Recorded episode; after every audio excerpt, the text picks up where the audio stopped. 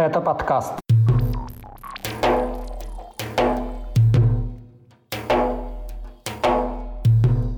Угрозы Кадырова крымскому муфтию, резкий рост числа убитых в Украине вагнеровцев, возможные жертвы землетрясения в Турции среди представителей северокавказских диаспор, предложение уроженцев Дагестана президенту Украины инициировать исключение России из Интерпола и полеты самолета, которым пользуется Кадыров, на Мальдивы.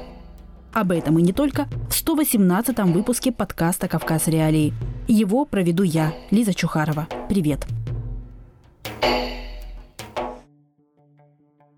Глава Чечни Рамзан Кадыров пригрозил преследованием руководителю Украинского духовного управления мусульман аннексированного Крыма Айдеру Рустемову. Так он отреагировал на опубликованную в конце января украинским журналистом Владимиром Золкиным беседу с пленными россиянами, в том числе и чеченцами – в ходе нее Рустемов объяснял им, почему нападение на Украину преступно и почему вторжение нельзя называть джихадом, священной войной, как этого требуют Кадыров и его подчиненные. Эти аргументы с точки зрения, вот если проводить религиозную экспертизу, они вообще безосновательны. Они построены на лжи.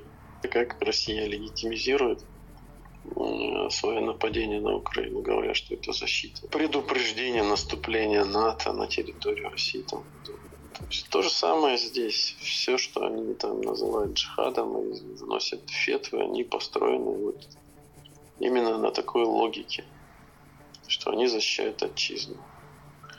Ну, это же мы с вами понимаем, и любой нормальный человек понимает, что это искажение действительности. Поэтому все эти фетвы, они лживы. Это в чистом виде ложь. Выступая на заседании регионального оперативного штаба по проведению спецоперации, так власти России называют войну в Украине, Кадыров заявил, что Рустемов пытался унизить пленных и очернить выбранный ими путь. Глава Чечни назвал возможность умереть с автоматом в руках подарком от Всевышнего, который надо использовать с удовольствием. Также Кадыров потребовал, чтобы после освобождения пленные вернулись в Крым, чтобы отомстить муфтию. Сам глава Чечни в октябре прошлого года общался с военнопленными из Украины. Их доставили в его резиденцию под конвоем после поездки, как он утверждал, на фронт его старших детей. Кадыров утверждал, что власти Украины используют мобилизованных украинцев как пушечное мясо. Пленные в ответ соглашались и называли свое участие в войне бессмысленным. Оказывалось ли на них давление, редакции «Кавказ Реалии» неизвестно. Однако украинские военнопленные, вернувшиеся домой по обмену, неоднократно заявляли о плохих условиях их содержания, а командир отряда специального назначения Ахмат Аптелаудинов записывал видео с избитыми пленными украинцами. За синяки под их глазами он извинялся в шутливой форме.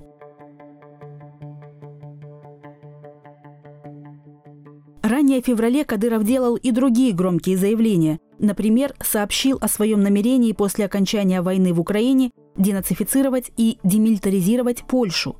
С таким утверждением он выступил после появления информации о возможной поставке туда американского вооружения. По словам Кадырова, Россия должна продолжить борьбу с сатанизмом по всей Европе. Это цитата. Глава Чечни также намекнул на проведение референдума о вхождении в состав России Силезской автономии. Это регион Польши. Польские официальные лица на слова российского регионального политика не отреагировали.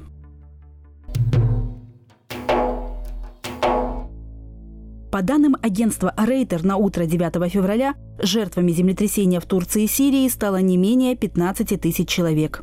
Эта цифра не окончательная. Спасательные работы еще продолжаются – Среди погибших могут быть чеченцы и черкесы. Как рассказала редакции «Кавказ Реалии» представитель благотворительного фонда помощи потомкам мухаджиров «Кавказ Вакыв» Нагой Джахтир, пострадали десятки черкесских сел. По его словам, ему известны имена как минимум 50 погибших черкесов. Официального подтверждения этой информации нет. Также официально не сообщалось о гибели чеченцев в Турции – Однако чеченская благотворительная организация во Франции «Сальсебиль» собирает деньги для помощи пострадавшим землякам. А французский блогер чеченского происхождения Тарси утверждает, что среди них есть как потомки мухаджиров, так и те, кто переехал в Турцию относительно недавно. Руководители осетинских диаспор в Турции и Сирии заявили, что осетин среди пострадавших нет. Северокавказские диаспоры в Турции образовались в результате мухаджирства – массового переселения после Кавказской войны. Общее число проживающих в стране чеченцев, черкесов, осетин и представителей народов Дагестана неизвестно. Власти Турции не собирают данные об этническом составе населения. Землетрясения в Турции и Сирии произошли последовательно друг за другом 6 февраля с интервалом в 9 часов. Со ссылкой на спасательные службы Турции агентство Рейтер сообщает, что в результате землетрясения пострадали 13,5 миллионов человек. Точное количество пострадавших в Сирии неизвестно, но речь идет тоже о тысячах. Землетрясение затронуло области как под управлением президента Башара Асада, так и подконтрольные оппозиции. Скачивайте приложение «Кавказ Реалии», чтобы оставаться на связи в условиях военной цензуры в России. Ссылки на приложение вы найдете в описании к этому выпуску подкаста.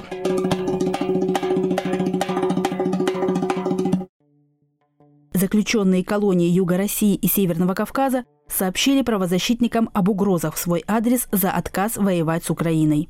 По их словам, вербовщики из ФСБ и МВД обещают возбудить в их отношении новые уголовные дела, если те не вступят в ЧВК Вагнера. Юрист фонда в защиту прав заключенных Яна Гельмель рассказала редакции «Кавказ Реалий» про конкретные случаи угроз. Однако не назвала именно заключенных и исправительные учреждения, в которых они отбывают наказание, целях безопасности информаторов. Сейчас вообще э, со связью, те, кто рассказывают, или те, кто борются, со, у них со связью сейчас вообще проблемы стали, их глушат сильно. Поэтому я уже как-то, наверное, опасаюсь, в общем, я говорить конкретно.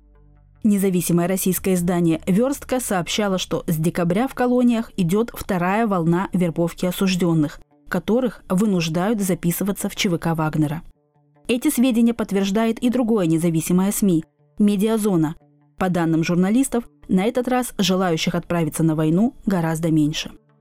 ЧВК Вагнера – российское неофициальное военное подразделение, бойцы которого принимали или принимают участие в боевых действиях в Сирии, странах Африки и в Украине.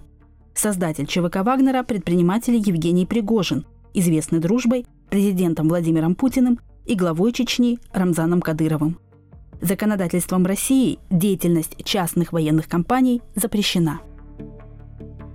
4 февраля активист Виталий Ватановский обнаружил на кладбище ЧВК Вагнера в станице Бакинской Краснодарского края более 100 новых могил. При этом неделю назад их там было всего 170. На этом кладбище хоронят тела убитых в Украине, которые не востребовали родственники – Редакция «Кавказ Реалии» выяснила, что многие из них были осуждены за тяжкие и особо тяжкие преступления. У некоторых из них нет права на условно-досрочное освобождение. 6 февраля сам Ватановский, который фиксирует захоронение российских военных в Краснодарском крае и Адыгее на протяжении уже полугода, сообщил редакции «Кавказ Реалии», что ему поступают угрозы. По словам активиста, ему звонят неизвестные люди и предлагают место на кладбище – в полицию Ватановский пока не обращался, так как, по его словам, ждет реальных действий.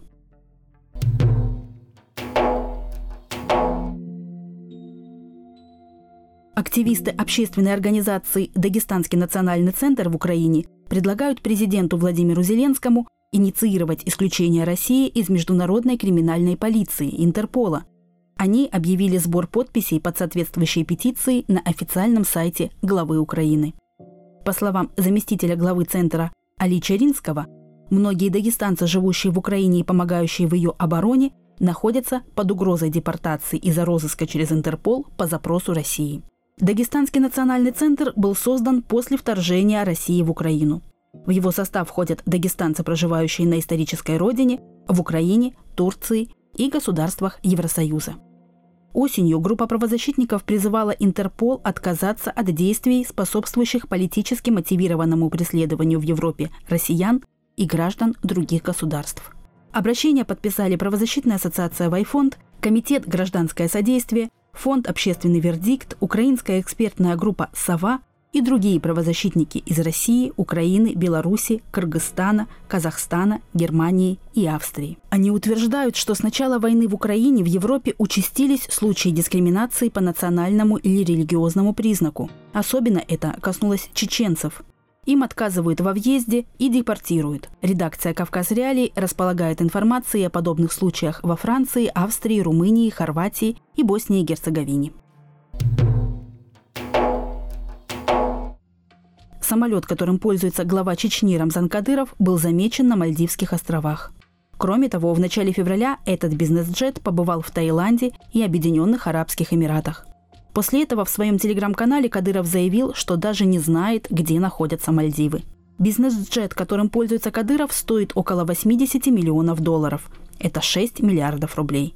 Кто ему владеет, неизвестно. Однако самолет регулярно посещает тропические страны и Дубай, которым, как установили журналисты издания «Украинская правда», Кадыров владеет премиальной недвижимостью. По словам руководителя неправительственной международной организации по борьбе с коррупцией Transparency International в России Ильи Шуманова, Кадыров указывает в декларации далеко не все свои доходы.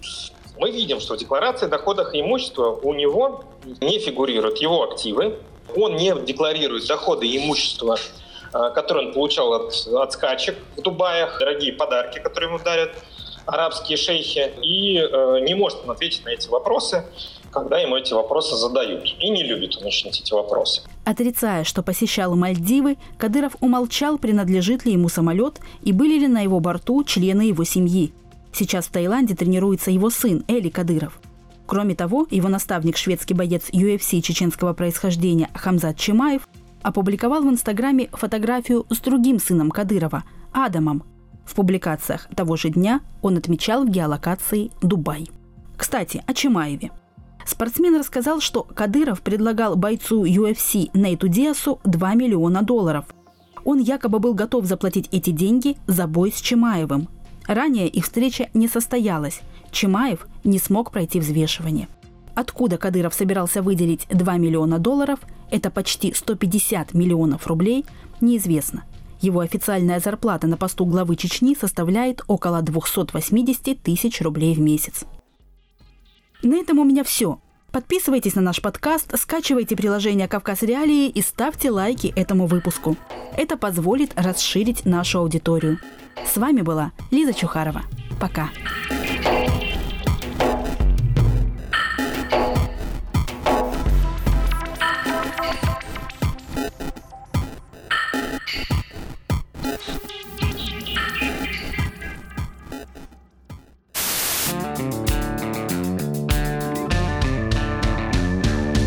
Студия подкастов «Радио Свобода».